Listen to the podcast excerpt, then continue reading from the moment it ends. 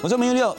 天然气接收站第三接收站今天有重大的转折。昨天行政院公布最新的版本方案，就是呢，在原本的方案再往外海外推455公尺，而今天包括部分的环保团体、环保人士以及学者支持接受行政院这样子的一个方案。我们先来看看行政院所提出来的方案到底是什么。那之前已经讲过了哈，就是说原本的面积缩小成1/10，这个是旧的东西，我们就不再谈。我们来看看右边蔡政府规划，当然就是之前也是说，那第二点是昨天新推出来，而且是正式的版本。那说要再往原本的地方往外再推455公尺，总计1.2公里。那经济部长王美花谈得很清楚，如果再往外推455公尺的话呢，就不必浚挖，对不对？一里欧啊了哈。那他认为对沿岸的影响更小，包括地球公民基金会今天也发了一个声明稿，当然最主要是说呢，这样子的一个方案呢，他们是接受的，不过还有其他的但书。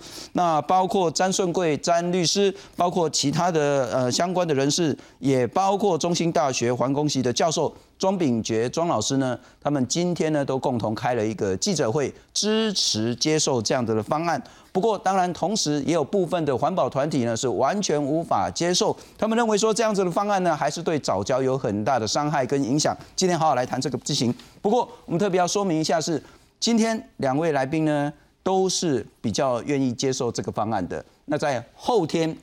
我们也会邀请包括潘仲正潘老师跟另外一位学者专家，目前还不是很确定，再从不同的面向一起来讨论。我们来欢迎今天两位特别来宾。首先欢迎是中兴大学环境工程系的教授庄秉觉庄老师，你好。各位观众大家好。非常感谢地球公民基金会的副执行长蔡宗岳，宗岳你好。主持人好，各位观众朋友大家好。好，宗岳，其实您大家清楚，从头到尾您都是挺藻礁反核四，是，但很显然从今天开始，环保团体之间，我用一个比较不好的字叫分道扬镳，我更不愿意用分裂这两个字，为什么？我第一个，我对于大家很多说是什么环保团体分化，第一个是环保团体本来就非常多，团体就很多，然后本来就有不同的主张这样子。那认真说起来的话，其实台湾的环境运动从这个解严后走到现在，过去有一个生态保育的路径，也有一个环境正义，就是在讲污染减缓这个路径，这两条路线是一直都存在的。所以，我觉得。我相信，不管现在是就是环保团体们，都是希望整体的环境更好。所以我觉得，媒体喜欢用什么分化啊、什么分开啊，我觉得这个说法都不尽精准啊。然后甚至坦白说，我们都还有很多不同的团体，大家都还是会做一些协调跟沟通。是对，所以其实。包含了我们今天发这个声明在谈的，就是说我们觉得这个方向是好的，是对的。可是有一些实际的东西，因为其实就是一个礼拜一开一个记者会的4张简报嘛，很多东西还没有说清楚，我们是期待说清楚。OK， 我再请教了，我就是说，当然就是说，是不是所谓的分化、分裂或是分道？我觉得那已经不是重点了，然后重点还是得说服，由您来说服一些民众，因为当初恐怕也有不少民众是冲着地球公民基金会。去参与联署的是，而当公投已经成案之后，行政院现在所做的改变是说，原本的方案再往外推455米，但地球公民基金会接受了这个方案，也就是说，我不晓得是不是叫做就不用去投公投，或者是公投要投下不赞成。为什么地球公民基金会在态度上有这样子的不同或改变？我想第一个是在公投提案的时候，其实坦白说，今天有这个规划的调整，很清楚就是公投的。冲出来的嘛，不管是在联署的时候冲出来这样的人气，然后到政府愿意做调整，不然其实从2017年开始，我们关注这个藻礁的议题，在环评阶段那个时候，很多审查这些不正义，虽然上了报纸头版的关注程度都没有今天这么高哈。那所以其实今天有这个规划，我认为其实是跟当时我们希望这个公投促进更多社会的讨论这件事情有很大的关系啦。所以不管大家觉得这个调整方案是好是坏，这个是一个公投后的结果，所以这个是一个。我们过去在希望支持者一起加入这个公投，是希望环境保育这个议题可以更多社会看见。好，那回到这个实际上的方案的讨论呢，我们像我们今天在声明当中大概写得蛮清楚的，主要的几件事情哦是现在这个新的外推方案当中，第一个是它没有那个航道不用再挖。第二个是现在原来本来要填的这个21公顷的田方区，现在也没有看到填了，所以其实这个是最实际的，就是我知道现在对于底下有没有藻礁这个事情，看起来不管是立委有发文或者是学者有发文，有点争议不清哈，但至少少挖跟少填，这个是直接破坏是减少的，这是非常清楚的。另外是这个工业港的海堤哦，海堤其实也缩短了大概快1公里的这个距离哦，所以其实它这个现在上面写的没有写到这个东西，这个海堤的缩短，也就是你盖堤防那个位置盖下去，就是下面就会破坏掉了嘛。现在盖堤防的实际上缩短了大概1公里的距离，所以少挖、少填、少盖这个事情，对于直接破坏都是这个是客观描述，它就是减少一些影响的。那当然，大家关注的是说，今天持续往外推之后，到底这个对于整个海象的流向、漂沙的问题，会不会使得这个近岸的藻礁生态丰富的地方受到淤积？这个东西是我们在声明当中说， okay. 政府虽然说好像可以，可是我们觉得要仔细的评估，不是一个简报来说的。是，等一下漂沙我们会再谈。不过我请教中岳，如果我们回顾这个藻礁公投的主文，这个主文是您是否同意三接远离大潭，而且要至少距离岸边5公里以外？对，这是主文。两个东西，一个是离开大潭，否则就是要离岸5公里，而如今没有离开大潭，只多延伸了455公尺，但你们接受了。我刚刚讲说，我们接受的是这个实际上的照这个实际的状况看起来是破坏减少的，但是漂沙的问题现在显然还没有更多的资讯来处理，所以我们认为这个是因为你提这个方案，坦白说你要真的有诚意，你要送到环差来做处理嘛。不过政府除了政策性的宣布之外，程序上面应该来做。那这些剩下的问题在程序上面的处理，就会进到环差的阶段，或者是有机会来开听证或类听证的形式来处理这些刚刚上代厘清的争议。所以大体上来讲，这是我们认为对藻礁的破坏减缓的一个方案。那有没有是不是零破坏？我认为不是零破坏。但回过头来，其实这件事情就是三接的延缓跟整体的这个煤啊、烧煤的这个供电的东西是连带影响。所以我说认真的，就是我相信环保团体都希望保育环境。那当然，藻礁的保育是现在大家认为的重点。可是我如果对于其他东西延缓，不管是空污或是碳排的东西，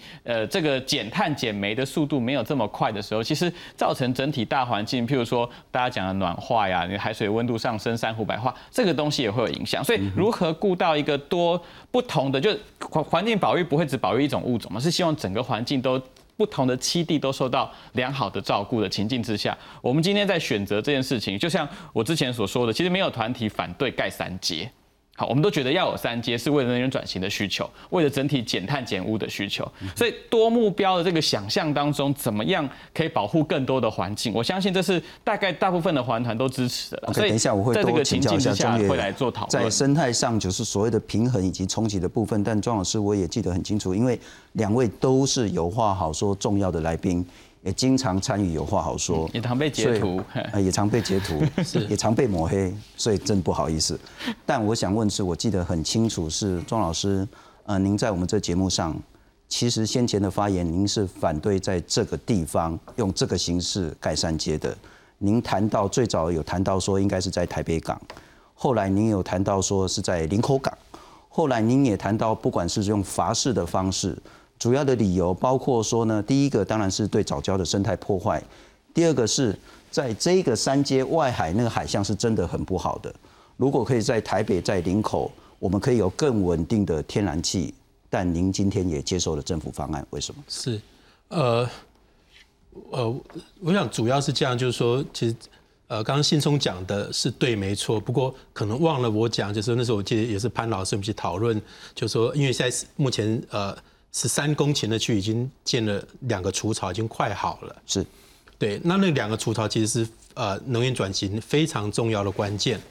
好，那这2个储槽的话，就变成说未来的这些8、9号的天然气的机组，其实是要靠那2个储槽供气给这2个机组。那所以这两个储槽我其实是一直都要，你还记得我们第一次讨论的时候，是我说这储槽可以从你也有谈到用槽车来槽车等等等等，好，那你看我所有的方案里面这2个储槽一直都在，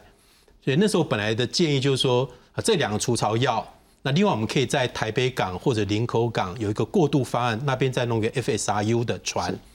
那 FIS 船又多一个储槽，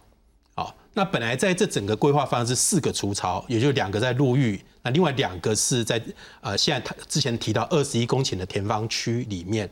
好，那时候我认为说这21公顷的田方区应该可以不要，好，但是路上这2个储槽一定要，那额外一个储槽就用透过 FIS 船，比如说在刚刚说的2个地方做一个过渡型的方案，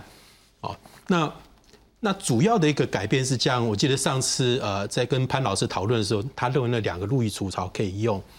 那我记得在超1个月前吧，那时候中兴大学办一个对焦方案，那我邀潘老师来哈，不过他那次没有来了哈。对，那有跟他再深谈一下，他说：“哎，庄老师，很抱歉，好，那2个储槽也在我们的排除条款里面，因为它包含了海岸也不能使用，也就是如果公投过之后。”那2个储槽都不能用，对，那对我来讲，听到这件事情有点晴天霹雳了，就变成说，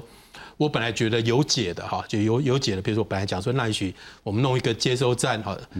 摆一个刚讲 LNG 船，可能只要夏天停在观塘外海，至少夏天可以用，好，那另外一个在刚刚说的地方，也许可以勉强凑合着用，但后来连那个2个储槽没有办法用的时候，我再怎么算能源转型，绝对转不过来，因为。那边有至少有2个8、9号的天然气机组，对，那这样一个机组的话，它基本上就是要靠2个储槽才够撑。那另外还有很重要一件事情，大家比较没有谈的是，目前台中电对这2个储槽对啊，那目前在台中电厂的11、12号的天然气机组，它2025之前它不会有新的接收站起来，好，因为那个环评要过还很久。对，所以5阶就是5阶，对5阶。所以某方面，我想某方面来讲的话是，如果这2个或者是4个储槽如果在观塘面可以起来的时候，那它可以把既有的供给给大潭这1到6号机组的气源从台中港过来，它可以转移给台中电厂11、12号机组来使用。所以这样把台中11、12号再加上这边的8、9号机组加起来。哦，将近到达5吉瓦左右，哦，也就是将近10部台中燃煤电厂的机组，好，所以这个是非常非常重要的。好，那现在一下子全部都没的时候，那我自己算过，能源转型一定是失败的。也就是说，因为我们好不容易就是在超2004年哈，2003那时候马英九最后一年的时候。到现在这个时间点，台中电厂大概减了600万吨的煤，好，那这件事情的话，就变成对我们台中来讲，其实大家就松了口气，总算减了600万吨的煤。但是经济部算了嘛，就是说，如果这个不能起来之后，要回来500万吨的煤，好，但是它这个其实也只有在算大潭的2个机组而已。那如果你把台中电厂那个基础再算下来的话，那可能是 double 的。Okay, 我了解，就是对庄老师您来讲，就是能源转型，如果说真的没有3阶，在这个地方的3阶恐怕是完全无法达成。但当我们说要去外推455米的时候呢，不但预算要增加150亿。整个期程呢，也要再增加2年半。是。那因此就有部分的学者讲说，你哪个爱给这2当半？你2当半来对，你都用一个法式的中继，这个时候你赶快再去找台北、找林口，或者是说其他用所有的能源调度，而不要那么快陷入说，如果不盖大潭3阶，那么就一定会没电，就一定要烧煤，就一定要用台中人的肺来去解决这个问题。对，因为刚刚讲那2个储槽，每个储槽一盖就是4年，就是4年，所以现在已经是2021了嘛，所以4年后就是2025。也就是说，你在台北港任何地方，你弄一个新的储槽就是4年。那4年之后，你意思指的就是说，所以那个储槽4年绝对起不来，那叫绝对在台北绝对起不来的。那这样很现实了。2025的时候，顶多就是一个储槽而已。对，那刚刚讲过，那个可能牵扯到将近台中电厂10个机组的一个发电量。对，那你也知道说，在去年度，你还记得那时候台中市卢秀燕曾经撤销过中火的这些2、3号机组的许可。是的。那原因就是它没有办法减煤600万吨，好，没有办法达到那个数字。好，那当然它是按照所谓的实际使用量，好，但是后来有减到500万吨了，类似相加到1260，好，那这个属于许可。那这许可是摆在法规里面的，也就是在2017年，好，那这时候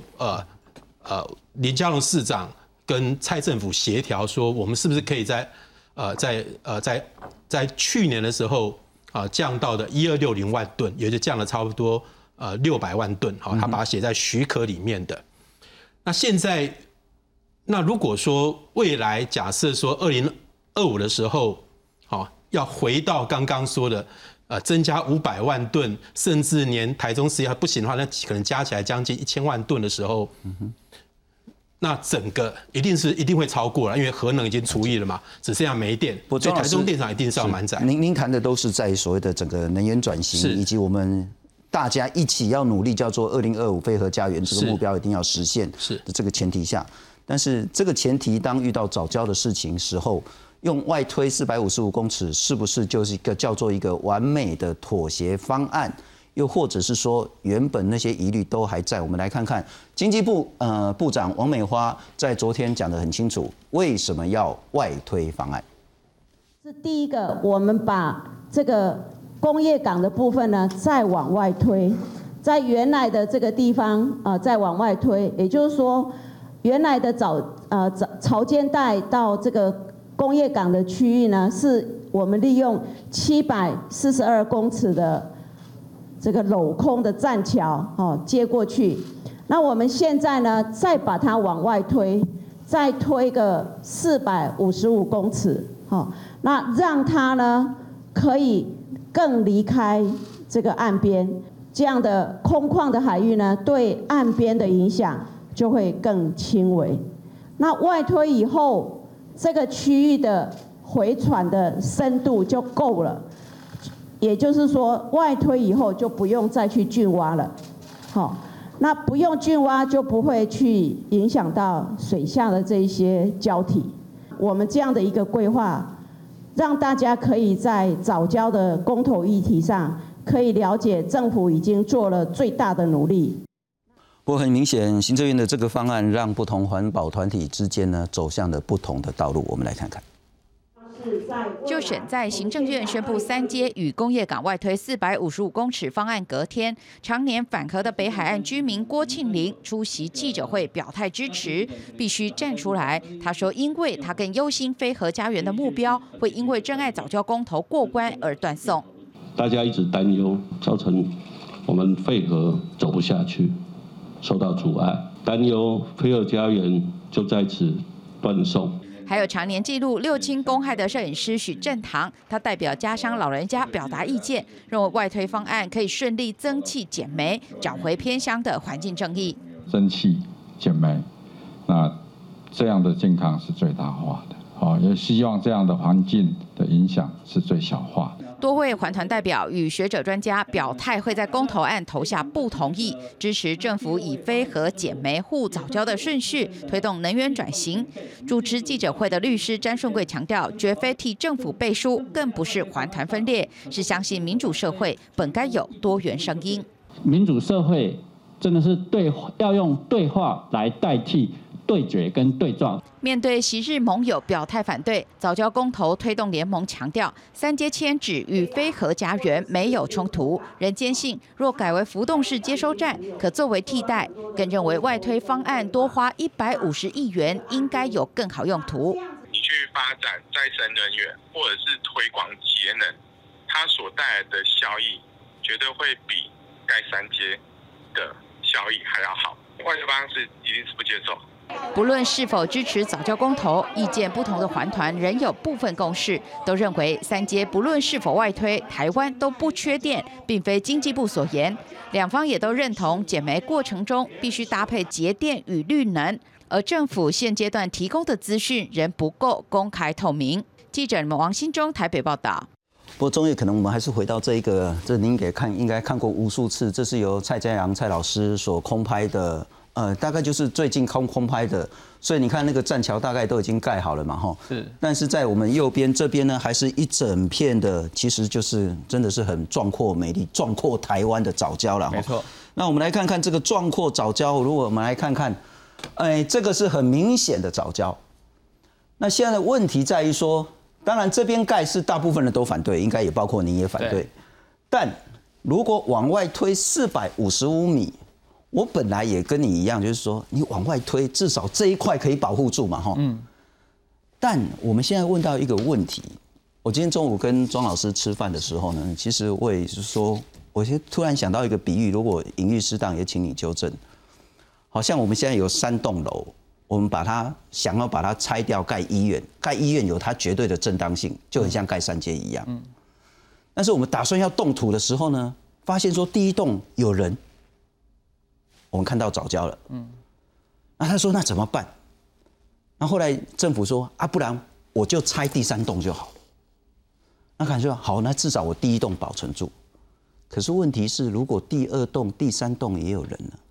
我这样的比喻是说，如果当我们不管是离岸的这一块，离岸455米以内的这一块，乃至于离岸455米外到多少？不晓得，下面如果是一整片广大连续，而且是生态丰富的藻礁的时候，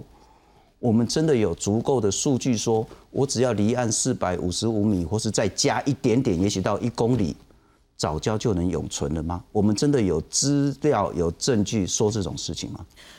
第一个哈，就是我们在谈这个藻礁保育的时候，在这段时间的过程当中，可以发现其实大潭的地方真的是生态非常好的藻礁生态。然后大家也都提到旁边有关西嘛，旁边有白玉，就其实藻礁是一个连续在桃园海岸的这个过程。然后台湾其他地方也有，可是没有在这个地方那么丰沛。所以确实有时候在听到一些外面在讨论的时候说盖三接藻礁会灭绝，这个说法我认为都不是很精准啊，因为其实一定会有影响。你今天外推到什么地方去，我觉得都会有影响。我也认同都会有影响，因为其实光栈桥现在在新建的地方，其实就是这个柴山多贝孔这个主要生态的完整的地方。所以你栈桥持续的延伸，但你要对多落墩这个事情一定会有影响。我觉得这个是可以讨论的。那外推到什么地方会有影？到什么地方？好，这底下生态怎么样？所以我才会说，为什么一开始说这个方案当中不挖跟不填？好，因为下面现在看起来的说法。很多嘛，譬如说中油探测的资料，到这个什么声纳回波的资料，到有人潜下去看的资料，说法都不太一样。但是不挖不填，这其实上影响就差很多了。因为过去是本来要再把地下这个为了要水要够深，让那个船可以回船的关系嘛，所以不浚深这个事情是直接对于礁体的破坏是拉掉的。填也是一样，这个地方我们填了21公顷的这个外填的这个地方，填下去之后也没什么回头的机会。就像现在那2个存槽，这2个除槽现况下其实是填起来的地方嘛，那已经填起来受影响是没那么大。所以我说不挖跟不填这件事情，还有少盖那个工业体那个实际的工程没有直接破坏，这是很清楚的，是有比之前的方向减缓的。那大家确实现在在担忧的是，确实我工业港可能还是要盖嘛，对不对？防波堤还是要盖，还是有3公里多，这下面的藻礁状况怎么样？那这个我觉得就是可以来讨论，它会不会造成近岸上面的整体的灭绝？又或者实际上在填的这个地方，我们能不能有更多钻探的资料来看我们填就是要盖工业堤防的防波堤的地方底下的生态状况？但我们有足够的资料可以说455米外就是安全的吗？我觉得要讲安全这件事情，要定义什么叫安全的，就是现况下确实两边的资料是对不拢，所以我们也才说进到了这个，他为什么要政府提环差？因为环差也代表说接下来我们还有审查程序嘛，要进到下一个审查程序来确定刚刚信聪提的这些基础的资料的问题，我认为这是重要的事情。那同样的，我们我也开始想说这个多目标的想法，说我们确实在任何的工程，对于比如说纵使不是藻礁受影响，这个生态系统会不会受影响？会，因为其实环境的不可恢复性是我盖下去之后一定会造成影响，这是很清楚的。但同样的，今天这个东西。因为我们刚刚讲三接是有它的必要性存在，刚刚庄老师也提得很清楚，这些东西它同时，我们在做这个审查评估的过程当中，其他的影响也会同时发生。所以我们要如何去想一下？我举一个例子，当时在高雄的这个永安湿地要做兴达这个燃煤电厂转成燃气电厂的兴建，那确实有一个压力是，我们主张诉求希望兴达电厂1、2号机拆掉原地重建燃气。那当然，因为你要拆再盖时间会比较久嘛。但当时政府的主张，经济部的主张是觉得在永安湿地的边边来做一些这个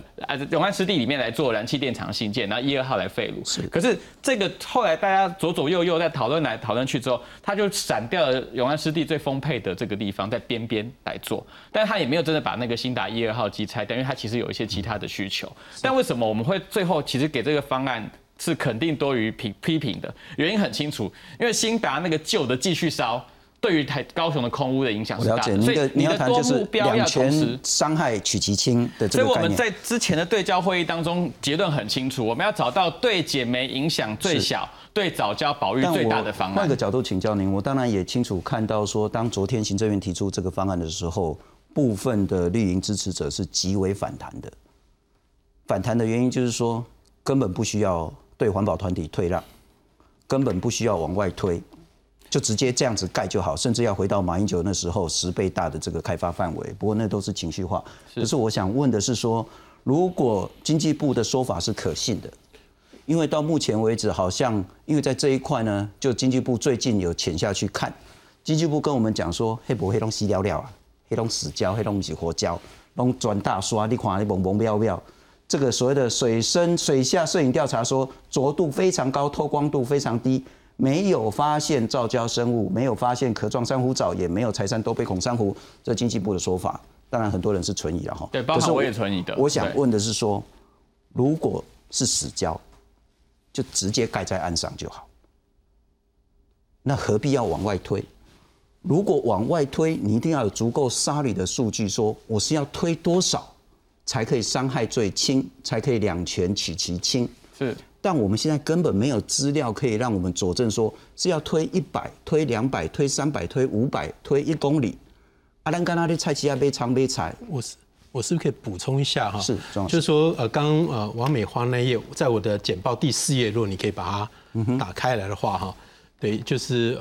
有没有办法？可以，您先说。我刚刚的第4页哈，对。那在第4页这边，就是在目前的田方区那边哈，有很多钻探资料，你可以把那张图右边那张图把它放大嘛，就是整个港的题型放大哈。对，那在那边你可以看到，就是它有注明黄色的是礁石，那黑色的叫无礁石。好，仔细看，对，所以就说这些所谓的礁石这里的话。就是在主要之前21公顷的田方区，就黄色的标示在那里哈，对，你再把它往右边啊，对，好，你看一下黄色这是礁石嘛，好，那黑色的东西是钻探以后发现完全没有礁石，好，所以就说没有礁石那边基本上就不会有藻礁了，因为完全是没有礁石嘛，好，所以你看到这次整个规划来看的话，它就把整个码头移到的不管是死礁还是活礁，它移到了礁石的北侧，你可以看到那个码头。那也就是说，目前这整个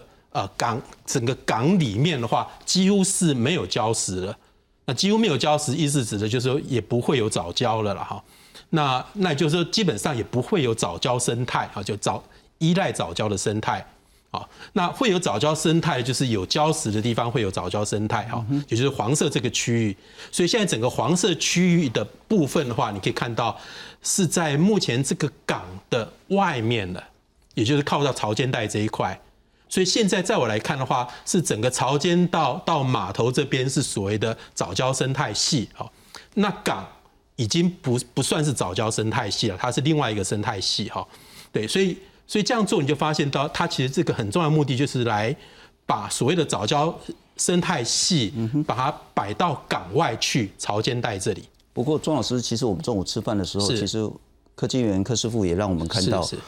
就在这附近水下15米，是其实是有非常丰富，而且就这一阵子拍到丰富的生态的。是。对，所以它那个就是在目前的之前的田方那个区域，在水深15米，就在刚刚讲的早就15米这个黄色的这一块区域，但经济部跟我们讲说黑洞西了了啊，可是明明有人拍到丰富的生态。其实经济部的说法倒没有说死光光，他只是说零星了哈，就是只有零星的这些。那但我们今天看到是还蛮漂亮的，对。好，所以我想这件事情就变成那时候在几个月前的确是争点。那但是在这一次整个讨论所谓替代方案的时候，那我们大概就是我们有把譬如说就是几位关心藻礁的老师的想法，比如说刚刚田芳居，那有老师就跟我们讲说那边都是活礁，都是柴山多杯孔，好，所以我们就强力建议经济部说，你的替代方案里面不管怎么样这块都要保留。所以经济部基本上是有听到转述藻礁方的声音，所以你看它整个码头就整个移到更外海去了，所以就是把它到另外一边去了，这是第一个改变。那第二个改变，你可以仔细看一下，目前从那个码头到这个所谓的这个海岸的话，大概 1.2 公里，好，所以它原来只有700多公尺嘛，所以变成宽度几乎到2倍了。好，那我们所谓藻礁生态，就是说，在这个藻礁生态里面，这些柴山多边孔啦，或者是上次那个鲨鱼哈，对，好，那这些小鲨在这边孕育的时候，阿济鲨，对，阿济鲨的时候，那当时我们也很担心说，一个这样一个蹄把它包住之后，那这些阿济鲨是不是它长成大鱼的时候游不出去，或者母鲨没有办法回来？那你可以看到目前，因为它比较通透了哈，所以在那我们知道这边的海流基本上冬天的话，大概是就是从沿岸哈，从北边到南边就沿岸这样流的。好，那你可以看到还有一个所谓的南堤这边，本来是跟那个大潭的是垂直的，它现在把它变成黄色这个斜坡，有没有流线型的？所以当一个所谓的沿岸流从北边往南流的时候，那假设这边有些幼鲨的时候，它其实是可以带到整个宽阔的海域去了哈，对，所以至少说我们从简单的这些所谓的流体力学，或者是简单的说生态这些所谓的通透感来讲的话，其实比原来有点像整个框住来讲好非常多哈。不过我可能也因为今天我们还是很认真啊哈，所以我可能要请教一下仲岳。这个是应该也是跟中兴大学还有地球公民基金会，这是我们在办，由环保团体办的，地公所办的对焦会议，在4月14号是。这个有逐字稿，其实大家在网络上都可以找到，现在资讯都很公开。那我本来以为说你往外推，不管是400多公尺或1公里，理论上伤害就很小了。可是我们同样也看到，部分的人士，我们来看看这个是我拍谁给我在一点点时间。林柱老师，包括环境法律人协会理事长张玉颖张律师是。他有谈到说，他特别问詹顺贵詹律师嘛，因为这个方案其实詹律师是很重要的推动者之一。他说，请教詹律师，刚刚说的外推方案，海水交换也好，涨退潮对于鱼类、对于淤沙覆盖的影响，还有外推的地点、风速有没有办法超船，这些东西有没有数据？看起来没有。然后去年有18天是没有办法顺利供气的，那这是事实。另外更重要的，林信柱林老师。他也请教詹顺贵詹律师说，这个外推方案对于藻礁、对于壳状珊瑚藻不见得是好的，也就是对生态不见得好，外推不见得是好事，这是林信柱老师的说法。这要去问漂沙专家，本来口开的比较小，影响比较少，但是我们现在把口开大了，那整个沙的淤积可能是更恶化的。对壳状珊瑚藻，对于生态，不见得是一件好事。好，那接下来当然是要更多的一个科学上的验证层评估了哈。那我假设接下来环境影响评估环差的部分，如果不过，那就是回到原方案。所以我觉得，其实，在环差的讨论很重要。其实刚刚这几个问题啊，刚刚我们讨论的时候就有处理到，包含刚刚段老师讲到简单这个流速问题，就在回答林信柱老师关于漂沙的状况。那比如说张律师提的那个关于风速的问题，那其实秉杰老师这边有一些新资料，所以其实是秉杰老师要不要说一下风速的问题？要不要看一下我的33页哈？哦，33页，对，哦，就说为了风速那一题的话，大概就是经济部郑文生次长这边那找了一个。在台中港一个很有经验的引水人哈，他大概有20年的经验，那在台中港带了上万次的船，那包含很多 LNG 大概上千次的船，那那我们做了一个几乎半天的讨论了哈。那这是那个超船是跟我讲说，在台中港那边哈，当风速15米每秒的时候，它都可以很顺利的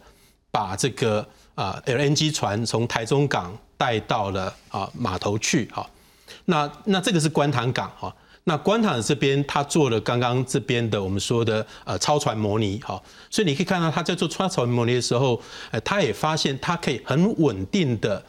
把在15米风速的时候，把船带到了这个观塘港，好，所以他们结论来看的话，他认为在风速甚至到15米每秒，没有太多的问题，哈。那之前我有谈到说台中港那个的确是不能进来哈，那我也知道说在台中港的风速其实是比观塘来的大一点点，好，那所以某方面我会有点尊重超船人的意见，因为我们自己大概也有模拟这边的风速。庄老师，我记得很清楚，您之前也跟我们讲说观塘外海的海象是很不好的，是。那如果我们再往外推，不是让我们承担更大的风险跟不确定状况吗？没错，没错。所以就是说，所以这的确是一体啦。只是说我刚刚要稍微补充一下，就是说，至少这个超船人他很有把握，觉得风速15米每秒问题。我想我要还是把这个数字讲出来。那第二件事情是说，当往外推的时候，理论上风速比较大一点点哦，对，所以可能会更糟一点点。那但是反过来讲的话，就刚刚我们谈到过，因为有根本的问题就是2025的减煤问题，所以我们也只能承担。那但是经济部大概也接受我们的建议说，那我们在这边就不要再盖新的储槽了。我指的是填海盖储槽了。他把其中一个储槽啊，那本来在填以后有两个储槽，其中一个储槽改成了叫浮动式的储槽，也就是其实是浮动式接收站，但是没有气化那个设施，是好。那所以在这样一个建议之下，它其实意思指的就是说，我会有一个储槽是摆在船上，好，那摆在船上，其实就我一直建议的说，当如果在观塘港发现风浪真的没有办法的时候，这一艘船还是可以开到林口港、台北港去泊船，那也会有额外的气源，好，所以某方面经济部也做了这样子一个。风浪可能过大的一个考量，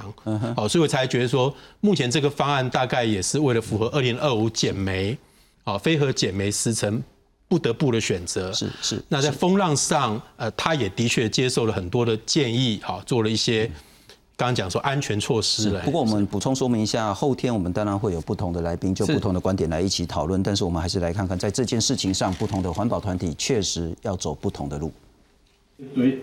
北题、南题，还有这个近题跟远题来讲，这整个范围里面已经几乎是没有生物礁了啊，不管是死的、活的，几乎没有生物礁。那即使有一两个点位有的话，或它浚深也都避开掉了啊，所以就是说基本上不浚深、不填方，那就不可能有任何礁体被破坏。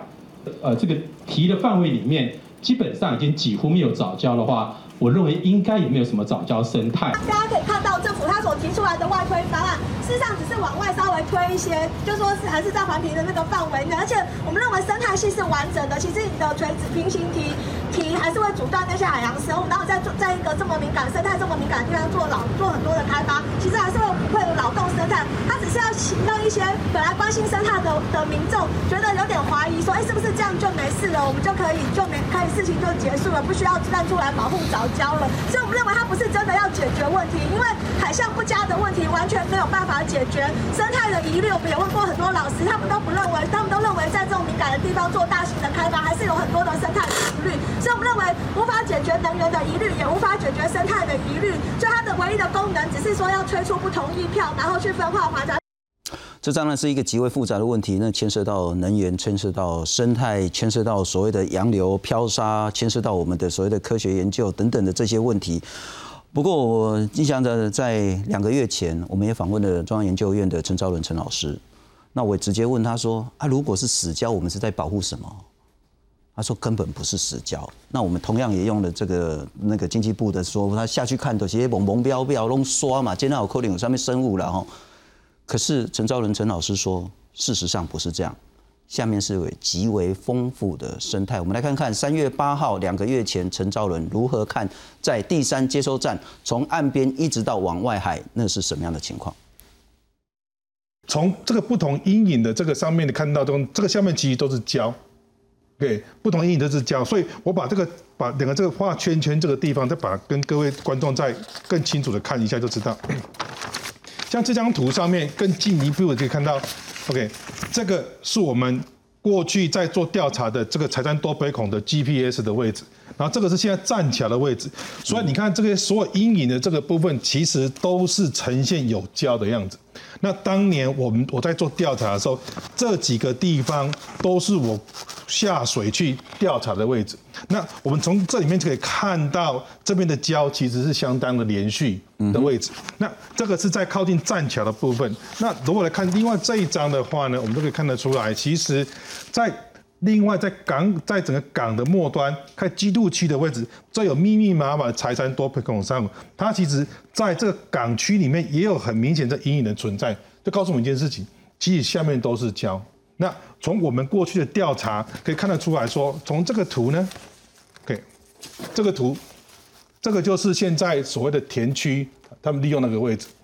这个就是我们从大退潮的时候可以看到这整个礁露出来是非常完整的这个藻礁的发育的东西。我们看那个这影片上就可以知道，其实如果今天水下没有任何凸起的时候，水从海面上来是平的。可是你看像你看那个栈桥目前施工的位置，在左上角那个地方都有白色的波，表示说下面有礁。那个水过去的时候才会有波嘛，对，所以你看栈桥一直往外都是有波的地方 ，OK， 所以这个东西就可以证明说礁体是往外延。那突出的东西，你认为那个就是活生生的海底藻礁？对，那个所以那个位置，所以现在栈桥那白波的地方，就是我在2018年有下去潜水看到的地方。好，如果是这个也是活的，那个也是活的，这个不管是离岸怎么盖。这个工业港一盖，这2片都要死吗？是啊，是没有错啊。所以中原，那这个问题怎么办？我想其实刚刚在那个这个影片当中看到这个画面，就是实际上现在所谓的外推，就是把刚刚这个昭伦老师提到的一些范围内持续往外走的一个关键啊。所以就是他刚刚提的这些地点，现在就是我刚刚讲一个重点嘛，不挖不填，因为刚刚讲田方区这个地方可能还会有一些礁体，所以。一来是田方区不填了，二来是就在往外走400多公尺。那包含刚刚的提的那个工业港后面的这个尾端的部分，现在都是往外走的。所以其实你说花150亿 2.5 年这个时程，目的其实是希望保护更多藻礁啊。但我觉得都没有人敢说完全不会破坏藻礁，因为其实坦白说，栈桥落墩的地方就是柴山多杯孔有的地方，所以我们也不会。所以我们说如何叫做藻礁保育最大？但我觉得最大这件事情是每个人想的可能范围不太一样，可是确实现况下，包含中游这些东西，我们看的也是非常不满意啊，因为本来藻礁就是在海水混浊的地方才能生成啊，你拍很混浊，它就一个好生成的地方嘛，所以相对来讲，我们一来是在环差的时候，现在这些各方说法需要更多资料去佐证，二来是现在的这些说法，目前就是外推方案为什么要推的？很大的原因嘛，然后包含我刚刚提的不挖不填这件事情，确实对于直接礁体的破坏是减缓非常非常多的。那我想请教，就是这一切都要等提出环差，而且环差在环评会议上要过。假设没有来得及提环差，或假设环差没过，那么就是回到原本的方案。我想，其实提环差这是政府蛮有压力的事情，他必须赶快提。他如果没有提出来，大家没有信心的话，公投投下去，他就可能在这个区域就完全不能做嘛。那当然，这件事情的另外压力就是刚刚讲这个减煤上面的压力会同时存在。所以我觉得，你政府，我们今天发的声明很清楚，我们希望政府赶快在公投前一定要把环差、把他们的基本的资料调查报告提出来，我们在那个基础上再做下一轮的讨论，这个是一个很大的关键啊，而不是说一个政策，然后用几张简报，我觉得几张简报应该没什么人满意，可是它有个新的方案长相之后，大家都说资料不完整啊，我觉得是。绝对是对的，资料不完整。可是我们现况下也不是没有资料，我们是有一些资料可以做一些研判的，包含对于能源转型的、对于用电需求的一些研判，包含对于生态系统的研判。这个我也觉得是我们持续可以在这个公投过程中做对话的。那我刚刚一再提到，是因为今天就是因为有公投了，所以才有办法来讨论这件事情的。然后有提出一个对藻礁的直接影响是较少的方案，但大体那个生态系的影响，我觉得它就是持续要做评估的。对，但问题是另外一个部分就是其他对于能源的这个减煤的影响，它也是会发生的事情嘛？它也是在既有的资讯当中做一些推估评估当中，我们去做一些模拟的过程当中长相。那当然，我刚刚一直在想的是说，接下来我讲藻礁这个题目啊，是一个现在大家很热门在处理的。未来我们在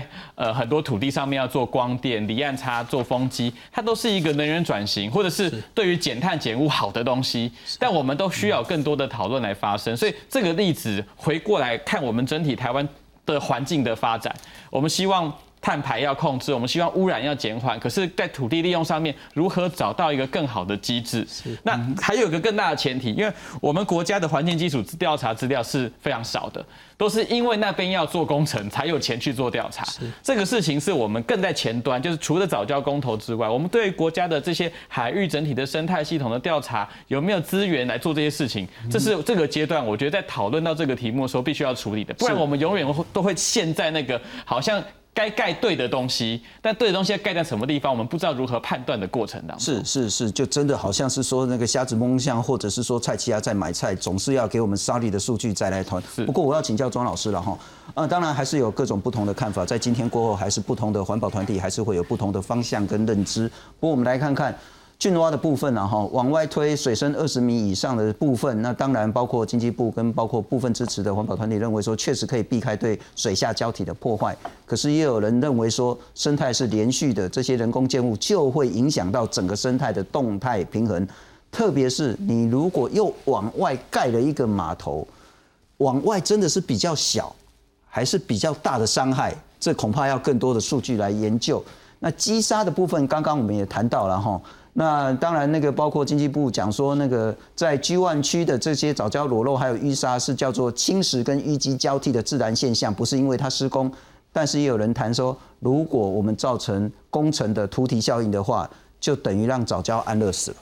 那我们有没有比较好的方式，接下来进行对话？对，其实我一直期望是这样，就是说，因为现在有时候比较没有，真的是没有对话了。我想经济部也是看了刚刚昭伦那个影片，好，所以你看到刚刚昭伦讲的这些所有区域，经济部这次的方案里面就把它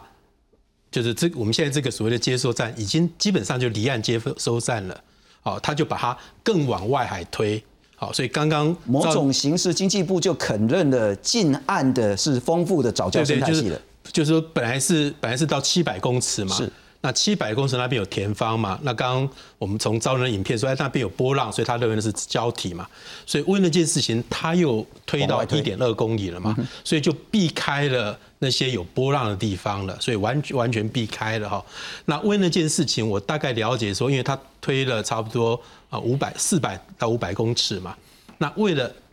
推200公尺啊，就将近花1年多。好，所以为了这个400多公尺就演了2年，是好，所以真的就是为了把它推到更变成所谓离岸接收站，我想应该是代表说真的在这次公投里面，那经济部真的听到了这些听到藻礁的一个重要性，所以做了最大的一个往外推了哈，那当然，我会想法是说，理论上啊，因为这边的流很清楚，就冬天东北风是从东北过来了，夏天是西南流，基本上都是沿岸，啊，沿岸，所以所有的突堤效应来讲的话，都是沿岸碰到一个建物的时候才会有所谓的突堤效应嘛。那现在那个港本身已经在1.2公里外了，好，所以那个东西基本上不太会造成很多的主要的突堤效应。突堤效应还是既有了这几个堤防，好，那当它比较开拓以后，啊，当它比较开拓以后，相对于现在来讲的话，原方案来讲的话，就意思是突堤效应会更小一点点，好，那所以就说我只能是说它其实是更接近于自然的一个情况，因为基本上已经几乎是离岸接收站了。那当然，我刚讲过说，因为就是说，就变成因为连接到能源转型2025的题目，所以我想也必须讲说，那在这个时间点，好像也不得不做决定了。